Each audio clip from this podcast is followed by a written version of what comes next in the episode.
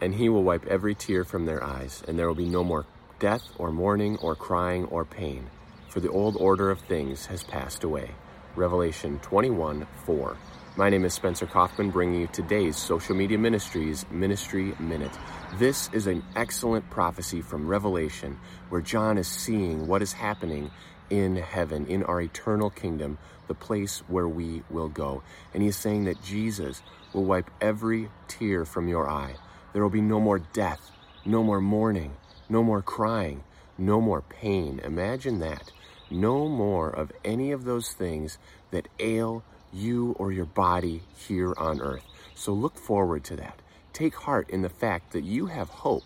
You have a future hope to go to heaven. And to do that, you must believe in the Lord Jesus and you will be saved. You can go to heaven where there is no more death or mourning or crying or pain.